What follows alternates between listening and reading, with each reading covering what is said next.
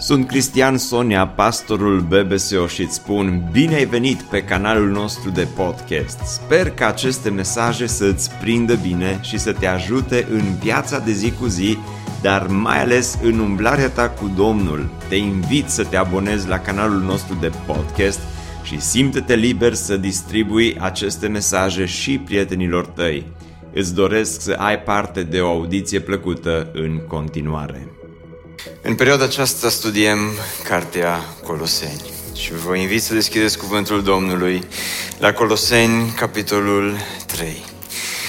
Am văzut săptămâna trecută ce înseamnă să omorâm păcatul din viața noastră, ce înseamnă această mortificare a păcatului despre care am vorbit săptămâna trecută și sper din toată inima că ați, ați reușit sau ai reușit cu ajutorul Domnului și a Duhului Său cel Sfânt să mai slăbești din puterea păcatului care de atâtea ori este prezent acolo în viața ta. Și acum, după ce Pavel ne îndeamnă să ne dezbrăcăm de omul cel vechi și să ne îmbrăcăm cu omul cel nou, el continuă în versetul 12 unde am rămas data trecută și spune prin urmare, prin urmare pentru că v-ați dezbrăcat de omul cel vechi, v-ați îmbrăcat cu omul cel nou, ca niște aleși ai lui Dumnezeu, sfinți și iubiți. Ce frumos ne numește Pavel și Domnul, sfinți și iubiți, îmbrăcați-vă cu simțăminte curate, cu bunătate, cu smerenie, cu blândețe, cu îndelungă răbdare. Toate aceste virtuți ale Duhului Sfânt. Vedeți, creștinismul nu este o activitate pasivă în care doar te lupți cu păcatul. Creștinismul este ceva mult mai frumos de atât. Este, este acel proces de sfințire în care te îmbraci cu bunătate, cu smerenie, cu blândețe și cu îndelungă răbdare. Și apoi spune Pavel, îngăduiți-vă unii pe alții. Și dacă unul are pricină să se plângă de altul, iertați-vă unul pe altul cum v-a iertat Hristos, așa iertați-vă și voi. Să venim în rugăciune înaintea Domnului. Doamne, cuvântul Tău este atât de frumos, este atât de bun, este atât de clar și îți mulțumim, Doamne, pentru el. Îți mulțumim pentru că Tu ești Cel care ne ajută în ciuda păcătoșeniei noastre, în ciuda slăbiciunilor noastre, în ciuda loviturilor care de atâtea ori vin din partea celui rău. Tu ești Cel care ne, ară, ne, ne ajută și ne arată cum să slăbim puterea păcatului și să ne îmbrăcăm cu aceste lucruri atât de frumoase. Doamne, astăzi Mă rog să ne ajut să împlinim cuvântul Tău. Îți mulțumim pentru iertarea pe care Tu ne-ai dăruit-o și te rugăm să ne ajuți și pe noi să primim iertarea Ta, pentru ca mai apoi să putem să dăruim iertare altora. Amin. Prin urmare, Pavel enumeră toate aceste virtuți și apoi zăbovește asupra versetului 13 asupra iertării. Îngăduiți-vă unii pe alții, spune Pavel. Ce înseamnă acest îngăduiți-vă unii pe alții? Pavel spune, aveți răbdare unii cu ceilalți. În procesul acesta de mortificare a păcatului, în procesul acesta de omorâre a păcatului, voi, spune Pavel, trebuie să fiți răbdători unii cu alții, pentru că, așa cum am văzut în urmă cu câteva săptămâni, nimeni nu e perfect încă. Nimeni nu e perfect încă. Într-o zi vom fi desăvârșiți. Dar până atunci ne luptăm. Până atunci uh, mortificăm păcatul din viața noastră. Până atunci suntem pe drumul acesta, pe calea aceasta a sfințirii. Și uneori este atât de greu. Uneori pare a fi imposibil, dar cu toate acestea, spune Pavel, aveți răbdare unii cu ceilalți. Și apoi dacă unul are pricină să se plângă de altul, iertați-vă unul pe altul. Dragilor, iertarea este și frumoasă și grea în același timp. Este și ușoară și grea în același timp. Iertarea este ușoară atunci când trebuie să o primești, nu-i așa? Abia aștepți după ea. Abia aștepți ca cel căruia i-ai greșit să te ierte. Dar iertarea poate să fie atât de grea și poate să fie atât de complicată atunci când tu ești cel care trebuie să ofere iertare. C.S. Lewis spunea următorul lucru, n-am citat de mult din C.S. Lewis, m-am gândit că ar putea fi o duminică bună. Oricine va spune că iertarea este un lucru splendid până când trebuie să ierte ceva sau pe cineva. Nu e așa că iertarea e foarte frumoasă atunci când se predică de, despre iertare, dar iertarea este grea atunci când trebuie să ierți ceva sau trebuie să ierți pe cineva. Așa că e așa de important să înțelegem ce este de fapt iertarea. Pentru că la un moment dat tu va trebui și să ierți și să fii iertat. Deja cei mai mulți dintre cei care sunteți aici ați trecut prin ambele uh, anotimpuri sau sezoane ale iertării. Ai trecut și prin anotimpul în care tu a trebuit să fii iertat și abia așteptat după iertare. Dar ai trecut și prin acele momente în care tu a trebuit să oferi iertare. De aceea astăzi e important să înțelegem ce este de fapt iertarea. Dar ca să înțelegem ce este iertarea, hai să vedem mai întâi ce nu este iertarea. Că uneori o înțelegem mai bine când înțelegem ce nu este. Iertarea nu este un sentiment. De multe ori o confundăm cu un sentiment. Când ai chef să ierți. Câți dintre voi, când a trebuit să iertați, ați iertat pentru că ați avut chef? Așa ai simțit că așa au venit peste mine astăzi un duh înalt de iertare. și am vrut să iert pe toată lumea și am vrut să uh, fac să fie numai, numai bine în jurul meu. De cele mai multe ori, când a trebuit să ierți, ți-a fost teribil de greu să ierți. Pentru că iertarea, dacă ar fi un sentiment, ar fi întotdeauna ăla negativ în care întotdeauna ai chef să nu ierți ceea ce ți s-a întâmplat. nu e așa?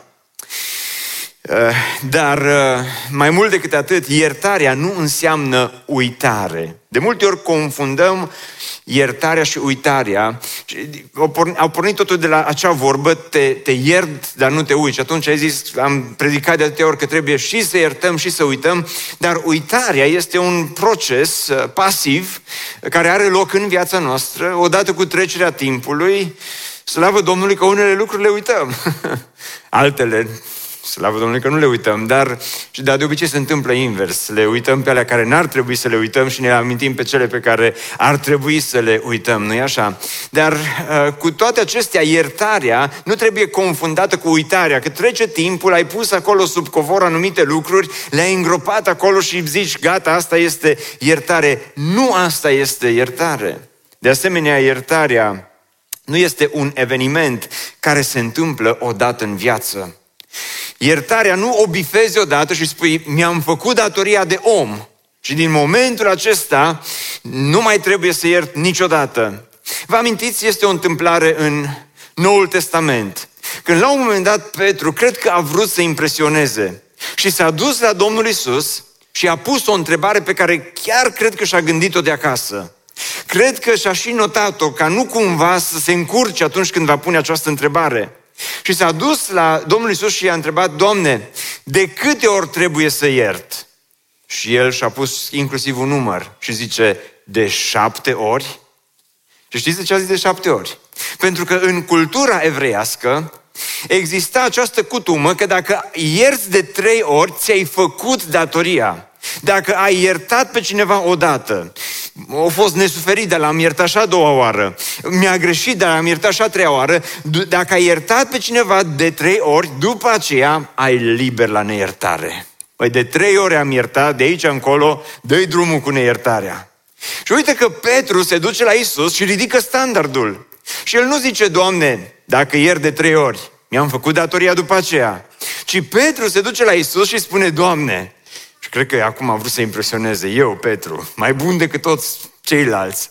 Dacă iert, nu de trei ori, nu de cinci ori, dar între noi fie vorba, de șapte ori dacă iert, e ok?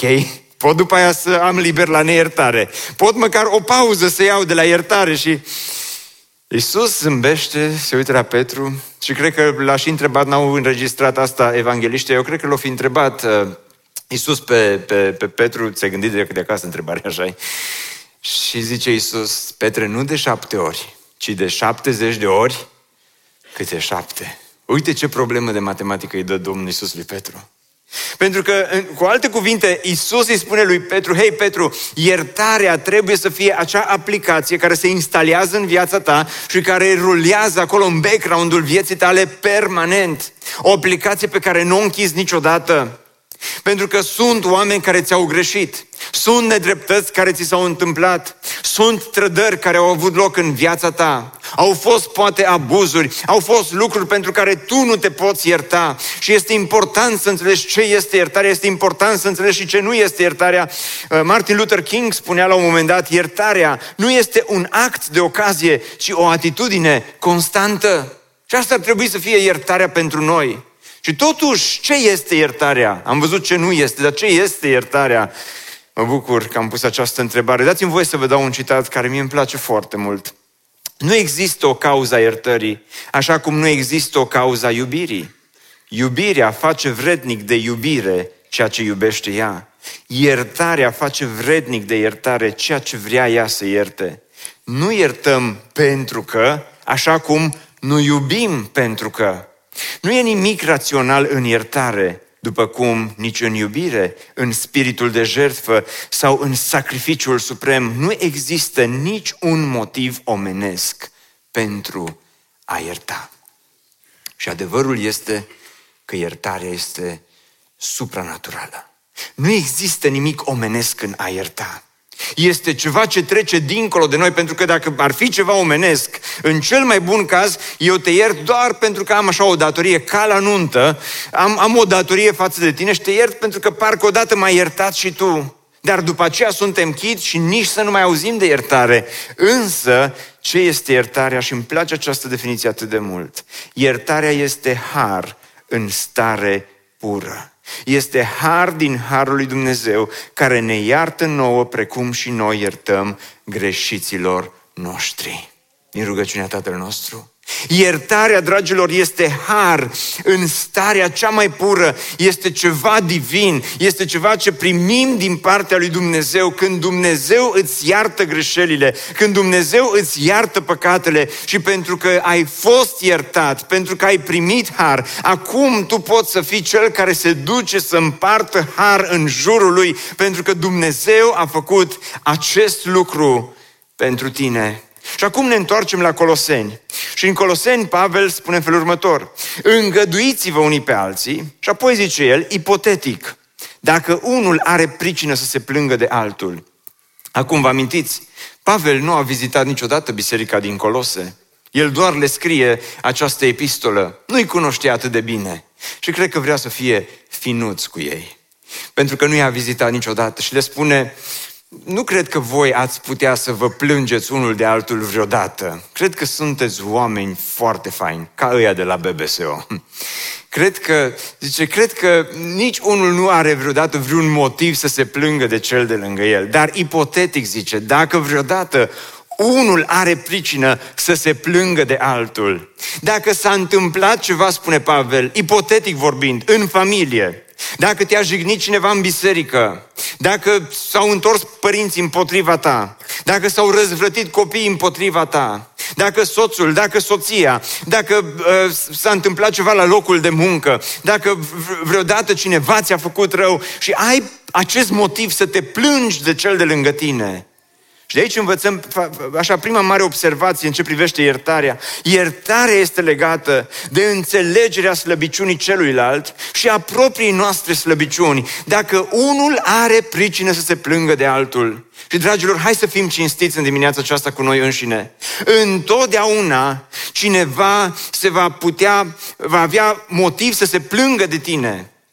Pentru că oricât de mult încerci, să faci pe placul altora. Oricât de mult te străduiești, oricât de mult spui, acum, din clipa aceasta, chiar vreau să, să fac să iasă bine, întotdeauna va, va, va fi acolo ceva, întotdeauna se va întâmpla ceva și te vei putea plânge de cei din jurul tău. În dimineața aceasta, chiar aici în biserică. Dacă vrei să te plângi de biserică, dacă vrei să te plângi de cei de lângă tine, sigur poți să găsești multe motive să te plângi și să spui, nu este bine ceea ce se întâmplă. Dar de asemenea, alții se vor putea plânge de tine. Alții, alții vor avea, întotdeauna alții pot găsi la tine motiv. De aceea spune Pavel, există aceste slăbiciuni în noi, există aceste slăbiciuni în, în jurul nostru și dacă te uiți la cel de lângă tine și găsești acel motiv și poți să arăți cu degetul și poți să-i spui și poți să îl uh, uh, acuzi și, și poți să aduci toate aceste lucruri care să le pui asupra lui, iertați-vă unul pe altul, spune Pavel. Cum v-a iertat Hristos, așa iertați-vă și voi. Și, dragilor, adevărul este că avem atât de multe motive să ne plângem unul de altul. Un scriitor columbian, Gabriel Garcia Marquez, povestea într-un roman pe care l-a scris o întâmplare din familie. Și dați-mi voie să vă citesc. Soț, soție, erau așa familie tânără. Și să vedeți ce s-a întâmplat. Nu cred că s-ar putea întâmpla asta în familiile voastre, dar la ei s-a întâmplat. Spune că o soție care are grijă de toate, într-o zi uită să cumpere săpun. O neglijență pentru care soțul o, amendea, o amendează furibund. De o săptămână, spune el, mă spăl fără săpun. Nevrând să își calce pe mândrie, femeia protestează și gata-i baiul. Luni de zile, din cauza săpunului, dorm în camere separate și iau masa fără a-și vorbi. Și ajungi la bătrânețe, încă se fereau să aducă vorba în privința celor întâmplate, ca nu cumva rănile, abia vindecate, să sângereze din nou, ca și cum totul s-ar fi petrecut cu o zi în urmă. Din cauza unui săpun. Și vei spune, cum se poate destrăma o căsnicie pentru un săpun? Sau cum poate să existe neînțelegere între doi oameni pentru ceva atât de mic și atât de nesemnificativ? Dar iată că de atâtea ori în, în jurul nostru se întâmplă aceste lucruri, aceste motive să te plângi de cel de lângă tine. Poate că tu ai motive mai mari, tu ai motive mai întemeiate. Poate că tu astăzi spui, Cristi, în ce mă privește pe mine? Uh, pricina este, dacă ar fi doar săpunul, săpunul îl iertăm întotdeauna. Uh, pasta de dinți o iertăm. Lucrurile astea mărunte le iertăm, deși am întâlnit atâtea cazuri în care, exact ca și în întâmplarea aceasta, sunt atât de greu de iertat, inclusiv mărunțișurile din viața noastră. Aveți, eu am motiv din ăla mare, întemeiat, ca să, ca să nu iert. Pentru că de atâtea ori spui, dacă ai ști ce mi-a făcut, dacă ai ști de câte ori mi-a greșit, dacă ai ști că mereu face aceleași greșeli. Și am auzit asta când am stat de vorbă cu oameni, într-un context sau altul, de nenumărate ori. Eu am obosit să mai iert. Am obosit să mai iert. Și vreau să fac aici următoarea observație. Nu spune am obosit să mai iert, pentru că neiertarea te obosește mai mult decât iertarea și o să-ți demonstrez imediat această afirmație. Nu spune am obosit să mai iert.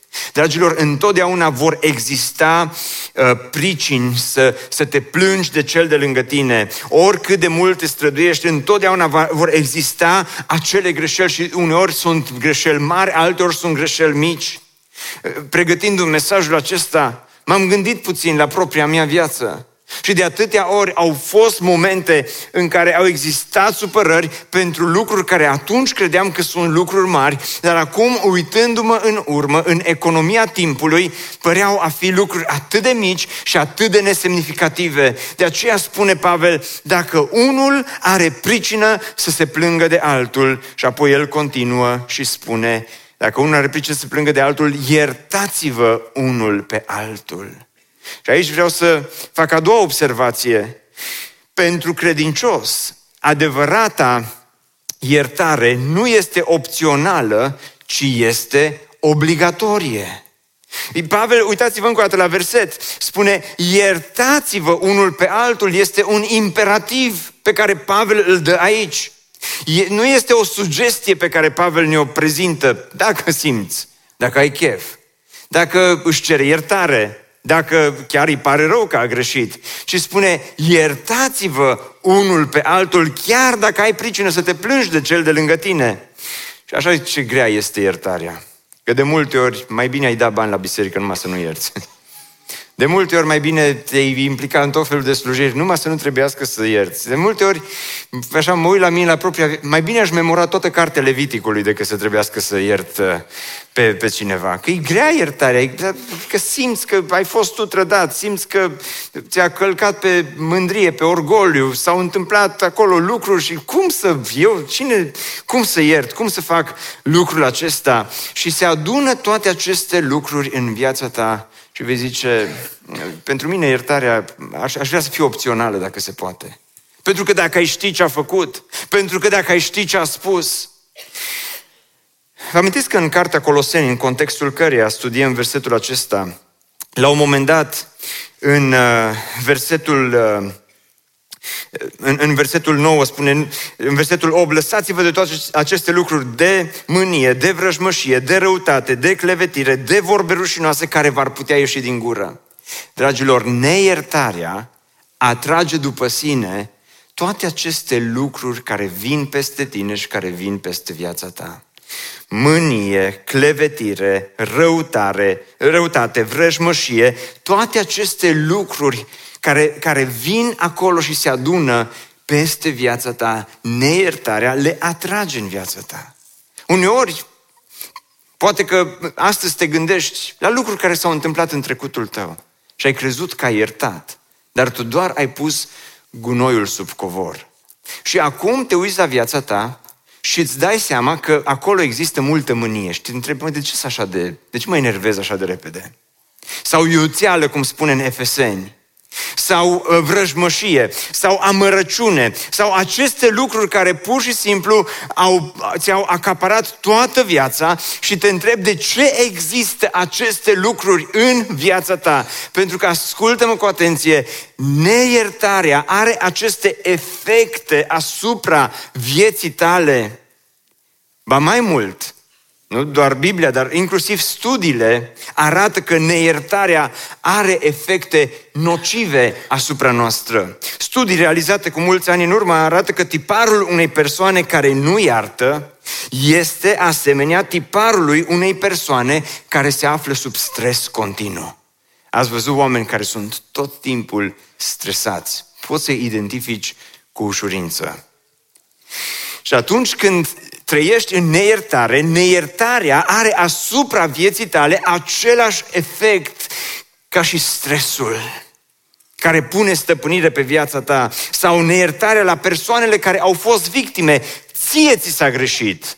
Tu ai trecut prin tot procesul acesta dureros și pentru că ai greșit și pentru că ți s-a greșit de fapt ție, ție ți s-a greșit, dar, dar tu ești cel care simți că toate aceste apăsări, aceste depresii, aceste anxietăți care vin peste viața ta datorită neiertării.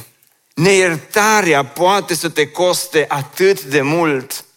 Vă amintiți în Matei 18 când Petru pune acea întrebare inteligentă față de Isus, să iert până la șapte ori, Doamne? Și apoi Domnul Isus îi răspunde cu o pildă. Un om care datora o sumă mare de bani s-a dus la judecător. Judecătorul l-a iertat de milioane de euro. Și apoi a ieșit de acolo bucuros, fericit, eliberat că a fost iertat. Și l-a întâlnit pe un datornic de-a lui, care îi era dator cu 100 de lei.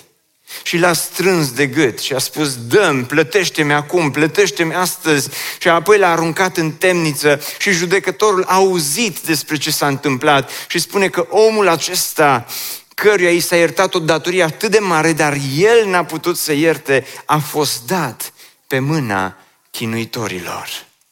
Și există acești chinuitori ai vieților noastre.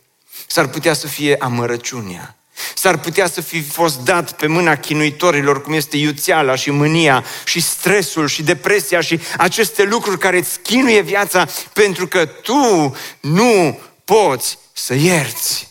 Pentru că tu nu mai suporți, pentru că tu ai obosit iertând, dar nu mai spune am obosit să iert, pentru că iată că neiertarea te poate costa mult mai mult decât te costă iertarea. Nu spune lucrul acesta. Răzbunarea întotdeauna cere două morminte, unul pentru tine și unul pentru dușmanul tău. Întotdeauna două morminte. Și tocmai de aceea Isus Hristos ne, ne îndeamnă la această atitudine a iertării. Pentru că El, spune Biblia, este Cel care ne-a iertat foarte mult fiecăruia dintre noi. Niciodată nu vei putea să dai mai mult har decât ți-a dat deja Hristos ție. Dar niciodată. Pentru că uitați cum este Dumnezeu. În Isaia ni se spune că Dumnezeul nostru este un Dumnezeu care niciodată nu obosește iertând. Spune la un moment dat cuvântul lui Dumnezeu că uh, Dumnezeu este un Dumnezeu care niciodată nu obosește iertând. Și de-ați zice, Cristi, eu nu sunt Dumnezeu.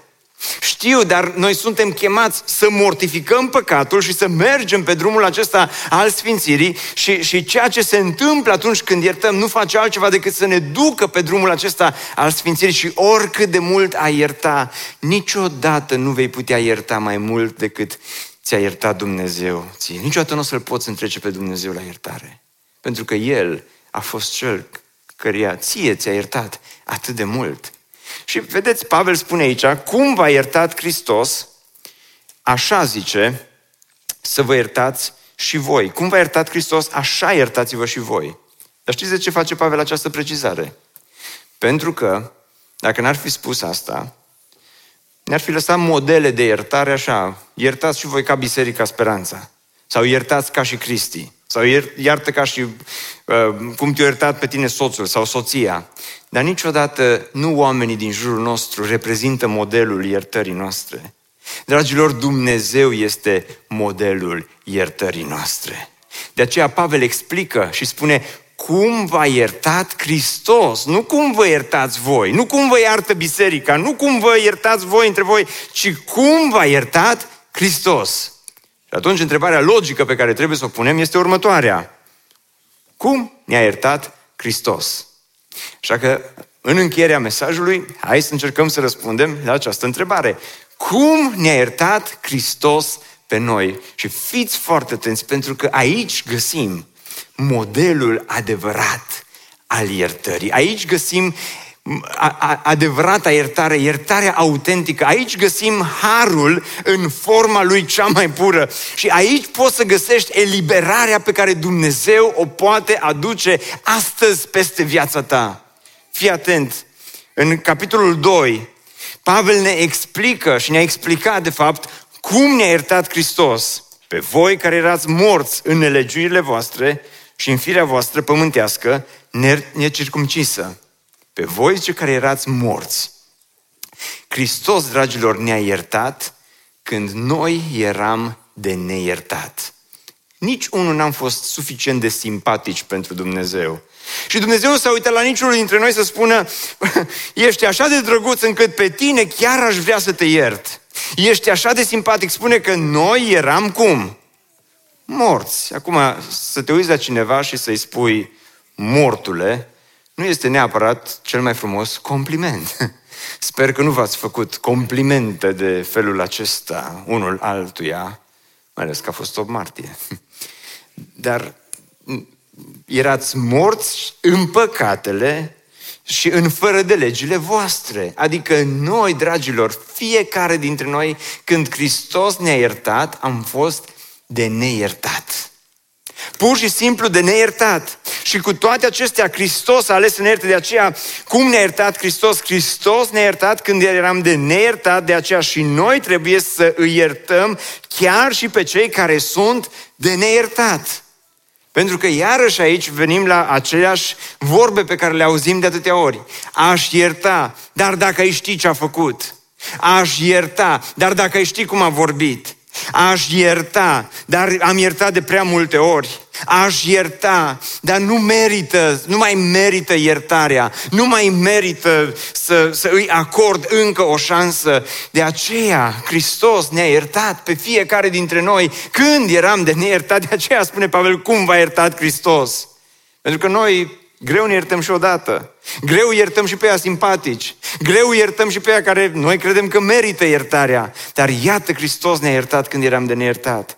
Ea spune, Hristos, zice, când erați morți în greșelile și în nelegiurile voastre, zice, Dumnezeu v-a adus la viață împreună cu Hristos când ne-a iertat, spuneți voi cu voce tare, când ne-a iertat ce? Câte greșeli ne-a iertat? Toate greșelile ni le-a iertat Hristos. Și de aici învățăm al doua, a doua modalitate prin care Hristos ne-a iertat. Hristos ne-a iertat toate greșelile, și pe alea mari, și pe alea mici. De aceea și noi trebuie să iertăm apropiaților noștri toate greșelile. Este incredibil ce greșeli a iertat Hristos. Dacă vă aduceți aminte când stătea pe cruce, lângă el era un tâlhar. Și tâlharul avea greșeli mari, am zice noi. Tâlharul a greșit foarte grav. Tâlharul a trecut prin atâtea lucruri urâte din viața lui și Hristos acolo pe cruce nici măcar nu face consiliere cu el. Nici măcar nu-l întreabă de sănătate. Tâlharul se uită la Hristos și spune, Doamne, adu-ți aminte de mine când vei veni în împărăția ta. Și Hristos ce îi spune?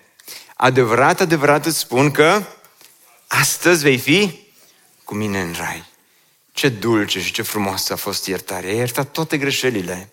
Petru care s-a lepădat de Hristos, vă amintiți cum s-a lepădat de Hristos și a plâns cu amar și Hristos i-a iertat toate greșelile. Pe femeia pe care a prins-o în preacurvie, Hristos i-a iertat toate greșelile. Pe alții care au greșit față de el, Hristos a iertat toate greșelile. Slăbănogul de la Betesda i-a iertat toate greșelile. Pe lui Zacheu, Vameșul, i-a iertat toate greșelile. Lui Matei, Vameșul, i-a iertat toate greșelile. Cum v-a iertat Hristos? Așa spune Biblia, iertați-vă și voi unul pe altul. Și acum aici trebuie să fac o mică paranteză. Iertarea s-ar putea să aibă de-a face și cu ce se întâmplă pe orizontală. Dacă iertarea i-a afectat, sau dacă greșeala i-a afectat și pe cei din jurul tău, atunci tu trebuie să rezolvi problema cu cei care sunt în jurul tău. Tu trebuie să te duci și să reconciliezi, să vezi lucruri care s-au întâmplat și uh, iertarea de multe ori nu are de-a face doar cu noi. Uneori poate este doar între tine și Dumnezeu.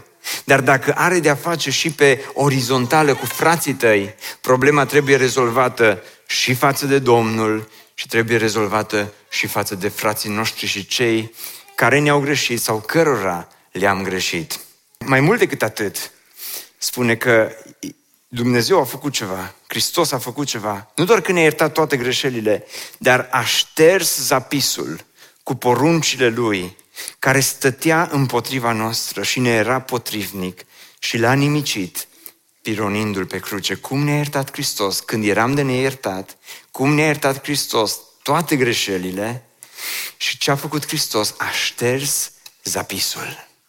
Vă amintiți de zapis? I-a șters datoria. Vă amintiți când v-am povestit cu în urmă cu vreo două, trei săptămâni când mergeam mai de mult la BCO și nu aveam, aveam întotdeauna banii la noi și zicea vânzătoarea pentru că ne cunoștea, nu e nicio problemă pentru că te trec pe caiet. Și apoi la final de lună, așa ca la Banca Transilvania, venea cu caietul și era, n-aveai credit card, dar aveai credit caiet pe vremea respectivă și îți plăteai credit caietul pe care îl aveai la ABC-ul din colț. Ei, noi aveam un caiet înaintea lui Dumnezeu. Și pe caiet diavolul a notat fiecare greșeală noastră. Dar când Hristos ne-a iertat, Dumnezeu, Hristos ne-a iertat inclusiv greșelile de pe caiet, ne-a iertat datoria pe care o aveam în contul uh, greșelilor pe care noi le-am făcut înaintea Lui. Dar știți ce se întâmplă? În relațiile pe care le avem unul cu altul. Când unul are pricină să se plângă de altul, știți ce se întâmplă de atâtea ori? De când ne naștem în lumea aceasta, avem la noi un caiet invizibil. Și luăm caietul acela și de la grădiniță începem să notăm. Mi-a furat jucăria. Și ești trecut pe caietul cuiva. Ajungi la școală și mi-a rupt foaia. Ești trecut pe caiet. Mi-a furat pixul, ești trecut pe caiet. Ajungi la liceu, ești trecut pe caiet. Ajungi la facultate, ești trecut pe caiet. Te căsătorești, caietul se îngroașă. Cu cât înaintăm mai mult în viață, caietul devine tot mai gros. Și de multe ori, când nu poți să ierți, în loc să ierți, scoți caietul. Și începi și răsfăiești. Hai să spun ce, ce datorie ai tu aici la bc meu. Hai să-ți spun ce, cât de mult ai greșit tu față de mine. Hai să-ți spun de câte ori te-am iertat. Hai să-ți spun de câte ori ai făcut așa. Hai să-ți spun că tu nu te poți schimba. Hai să-ți spun că tu nu te vei schimba niciodată. Dar Hristos, cum ne-a iertat pe Hristos pe noi, a luat caietul și l-a pironit pe cruce. A șters zapisul, a stins datoria. De aceea, Hristos ne-a iertat stingând datoriile noastre, de aceea și noi trebuie să iertăm stingând datoriile altora, frați și surori. Și asta, să nu mă înțelegeți greșit, dacă cineva îți datorează bani și nu vrea să-ți dea, nu despre asta vorbesc. Dacă vrei să te ierte, dă și banii, te rog frumos. Dar nu despre asta este vorba aici, pentru că iertarea, vă spuneam mai înainte, presupune și repararea a ceea ce trebuie reparat pe orizontală. Dar Vorbesc aici despre acele datorii, acele caiete pe care le ții pe evidența în familie, la biserică, îți ții ție evidența la toate păcatele care le-ai făcut. Și unii dintre cei care sunteți aici, nu vă puteți ierta pe voi înși vă pentru păcate care s-au întâmplat, pentru lucruri care s-au întâmplat. Dar, dragul meu, ascultă-mă cu atenție. Biblia spune că dacă ne mărturisim păcatele, El este ce? Credincios și drept ca să ne ierte păcatele și să ne curățească de orice nelegiuire. De aceea observați ce face Hristos. El nu uită păcatele noastre. Nu lasă să treacă timpul, poate o să uităm, poate nu o să uităm. Hristos face mult mai mult. E mult mai puternică iertarea Lui, pentru că El spune că aș șters zapisul cu poruncile Lui. A uita este un act pasiv. A șterge ceva este, este un gest activ, ceva ce faci tu în mod intenționat minunat. Nu pentru că așa e chef, nu pentru că așa simți, ci pentru că dorești să te uiți de acel de lângă tine și să-i spui, deși nu meriți, deși mai rănit, deși ai greșit, vreau să șterg caietul, vreau să șterg datoria pe care tu o ai, pentru că asta face Dumnezeu cu noi în Isaia. Este un verset în 43 care spune eu, da, eu sunt cel ce-ți șterg fără de legile, de dragul meu și nu-mi voi mai aminti de păcatele tale. Observați, nu spune doar că nu-mi voi mai aminti, voi uita, le voi pune sub covor. Sperăm ca timpul să vindece. Timpul de multe ori nu vindecă, ci amplifică. Ci Dumnezeu spune, eu șterg fără de legile. Eu le șterg. Și la asta ne cheamă Domnul să facem. Așa ne-a iertat el pe noi ne-a șters greșeala, ne-a șters trecutul, ne-a șters istoricul, ne-a stins datoria pe care am avut-o. Și asta ești tu chemat să faci, dragul meu, în relația cu cei din jurul tău. Nu doar să uiți, să aștepți să uiți, că poate o să uiți, ci să ștergi. Unii duceți poveri mari cu voi. Poveri mari care s-au adunat peste viața ta Există chinuitori mari care sunt acolo peste viața ta. Pentru că ți s-a greșit grav. Sau pentru că ai greșit grav. Pentru că ai nevoie de iertare și poate n-ai de unde să o primești, că nu-i nimeni să ți-o dea. Sau pentru că trebuie să ierți, dar nu poți să ierți. Pentru că nu simți că trebuie să ierți. Cum v-a iertat Hristos? Hristos ne-a iertat când nu simțea că trebuie să fim iertați, ci a vrut să fim iertați. Așa ne-a iertat Hristos pe noi. De aceea, predica aceasta este zero. Dacă săptămâna aceasta nu vei face următorul lucru, să-ți faci o listă cu oamenii pe care trebuie să ierți. Fă o listă a iertării Gândește-te la trecutul tău, la parcursul vieții tale. Poate s-au adunat acolo în viața ta și peste viața ta chinuitori, poate s-au adunat gânduri, poate s-au adunat neiertări, poate atât de mult gunoi pus sub preș. Și astăzi tu trebuie să faci această listă și apoi trebuie, în al doilea rând, să programezi aceste întâlniri ale iertării. întâlniri, telefoane ale iertării, să te întâlnești cu oameni și să faci ce spune Pavel în Coloseni. Cum v-a iertat Hristos, așa iertați-vă și voi. Ce a făcut Hristos pentru tine, fă și tu pentru altul. Ai fost iertat prin har, ai fost iertat în har, împarte și tu har în jurul celor de lângă tine, dragul meu. La asta te cheamă Hristos. Pentru că nu în ultimul rând iertarea, oh, aduce eliberare atât celui care este iertat, cât și celui care iartă. Iertarea întotdeauna aduce eliberare. Și celui care este iertat, dar și celui care eliberează. Răzbunarea întotdeauna cere două morminte, unul pentru tine și altul pentru dușmanul tău. Dar iertarea eliberează. Chiar săptămâna aceasta am, am stat de vorbă cu un prieten care a trecut printr-o situație mai dificilă. Cineva i-a greșit. I-a greșit destul de rău. Și pur și simplu um, omul acesta și-a dorit foarte mult să reconcilieze și să-l ierte pe cel căruia, care i-a greșit. Și chiar ieri mi-a trimis un mesaj și mi-a scris, zice, m-am întâlnit cu cel care mi-a greșit. Și zice, așa o mare biruință am avut că Dumnezeu mi-a dat puterea să iert. N-am vorbit cu el, dar parcă mesajul lui de pe WhatsApp sclipea. Parcă era ceva special în, în, în modul în care era scris. Dar, dar nu era ceva special, era ceva eliberator, pentru că întotdeauna iertarea te eliberează. Te gândești la ce ți-au făcut părinții, te gândești la ce ți-au făcut unul sau altul în lumea aceasta, te gândești la atât de multe momente grele prin care ai trecut. Poate ați trecut voi ca familie, poate ai trecut tu ca și tânăr, poate la școală, profesori care pur și simplu ți-au ratat trecutul din cauza modul, din modul în care s-au comportat cu tine. Iartă-i! Cum te-a iertat Hristos, așa să ierți și tu. Pentru că vreau să-ți citesc acum la final este un citat care îmi place mult, nu l-am scris pe ecran. Dar iertarea te eliberează și după ce și-a lichidat vechile ranchiune, conștiința seamănă cu un călător fără bagaje. Ea merge cu pas printen în întâmpinarea vieții sau dacă vrem să trecem la dimensiunea verticală, conștiința ușurată de povara amintirilor și a resentimentelor învinge gravitația a idoma unui astronaut și țâșnește spre înălțimi. Atunci când ai puterea să ierți, conștiința, când este eliberată, când ai iertat, mergi sprinten pe drumul acesta al credinței, ca și un om nou, Ba mai mult, țâșnește spre înălțimi, la o nouă relație cu Dumnezeu. Pentru că dacă suntem în har, iertăm din har și ni se va ierta din același har. Dacă am vrut iertare pe dreptate, vom primi iertare pe dreptate. Dacă vrem rațiuni ale iertării aproape lui, ni se vor cere rațiuni ale iertării noastre.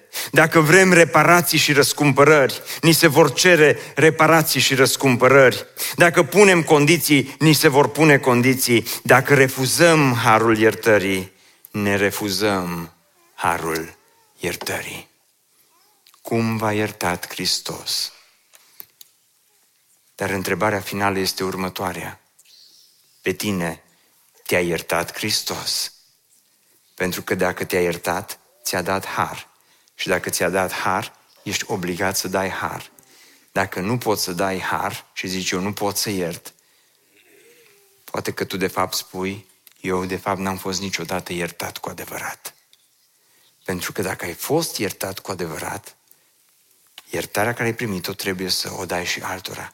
Dacă nu o poți da, poate că nici n-ai primit-o niciodată și trebuie să încep de aici să spui, Doamne, dă-mi iertarea aceasta.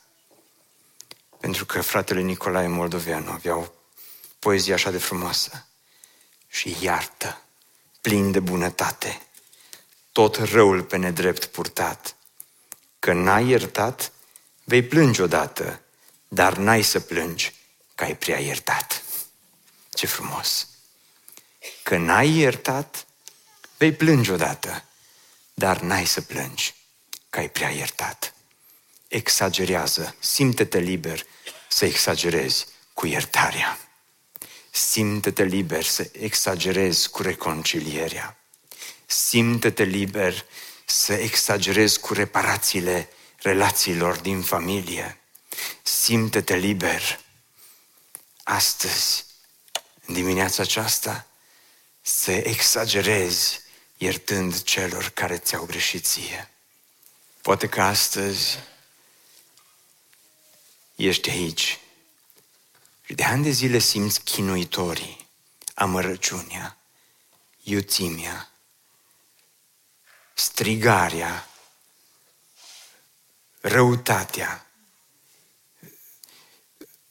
lucruri care apasă peste viața ta și peste sufletul tău. Și astăzi Hristos te cheamă pe tine să ierți, ca să fii iertat. Sau să ierți mai degrabă pentru că ai fost iertat. Și poate că astăzi, în dimineața aceasta, te gândești la lucruri care s-au întâmplat în trecutul tău. Și zici, eu nu pot să iert. Și așa este. Omenește vorbind, noi nu avem cum să iertăm. Nu e natural să ierți. Este supranatural să ierți. Nu există rațiune în a ierta. Nu există sentimente, ci există doar har în forma lui cea mai pură. Poate că în dimineața aceasta cel mai greu îți este să te ierți pe tine. După primul program, cineva a venit și m-a întrebat ce să fac pentru că nu mă pot ierta pe mine însumi. Biblia spune că dacă ne mărturisim păcatele, Dumnezeu este credincios și drept ca să te ierte de orice păcat și să te curățească de orice nelegiuire. Și dacă El te-a iertat, și tu ești obligat să te ierți. Nu se va întâmpla peste noapte, nu vor trece consecințele dintr-o dată, vindecarea nu va veni instant, dar va începe acest proces de eliberare peste viața ta. Și dacă Dumnezeu te-a iertat și tu nu te poți ierta, asta nu înseamnă altceva decât că tu te crezi mai bun decât Dumnezeu, mai mare decât Dumnezeu. De aceea, astăzi, Dumnezeu te cheamă pe tine la har, la harul iertării. Primește-l și apoi du-te prin lumea aceasta și împarte harul iertării și altora și repară și restaurează și reconciliază. Cum v-a iertat Hristos Biserică Speranța, așa iertați-vă și voi. Doamne Tată, cum să explicăm iertarea? Cum putem să vorbim despre ea? Pentru că este ceva divin. Este ceva supraomenesc.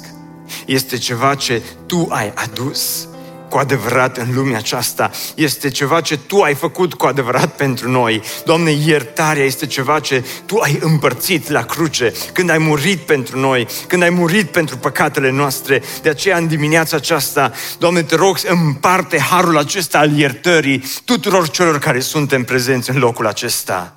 Doamne, cu toți avem nevoie de iertare, cu toți avem nevoie de vindecare, toți am fost străini, toți am fost departe de Tine, toți am fost morți în greșelile și în păcatele noastre, toți ți-am întors spatele, dar Doamne, îți mulțumim că la Tine există milă, îți mulțumim că există dreptate, dar există și îndurare, îți mulțumim, Doamne, că există iad, dar există și rai, îți mulțumim, Doamne, că există și uh, crucea lui Hristos și iertarea și sângele care a curs, Doamne, în dimineața aceasta asta te rog, fă ca sângele lui Iisus Hristos să curățească orice păcat. Doamne, de atâtea ori am lăsat chinuitorii să vină peste viața noastră. De atâtea ori ne-am luat modele de iertare care le-am fabricat noi înșine. De atâtea ori am trăit în neiertare. Am ales chinul neiertării. Am ales răzbunarea. Am ales mândria. Am ales orgoliul. Am ales toate aceste lucruri. Doamne, te rog, dă iertare în dimineața aceasta bisericii tale. Doamne, sunt aici bărbați și femei care strigă după iertare. Doamne, știu că este greu, știu că este imposibil, știu că este atât de greu să iertăm, dar, Doamne, Tu ai răspuns cu milă, ajută-ne să răspundem cu milă. Ai răspuns cu iertare, ajută-ne să răspundem cu iertare. Ai adus har, ajută-ne să împărțim har.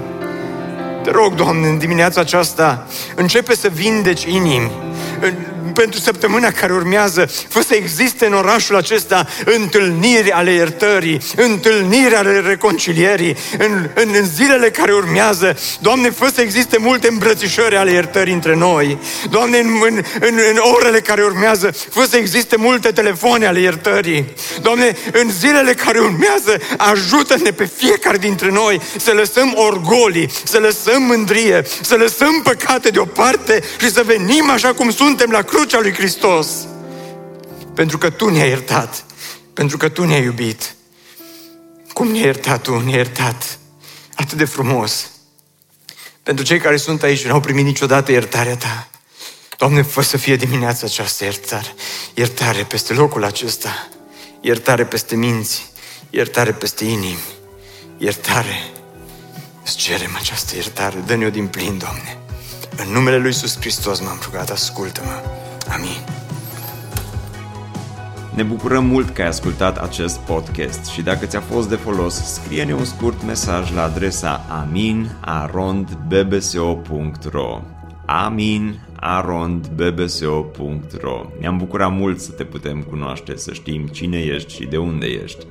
Dacă dorești să afli mai multe informații despre BBSO, despre cine suntem, care este viziunea noastră, intră pe site-ul bbso.ro. Îți mulțumesc că ești alături de noi și că ne ajuți să ducem viziunea mai departe. Așteptăm să ne reauzim cu bine la următorul podcast.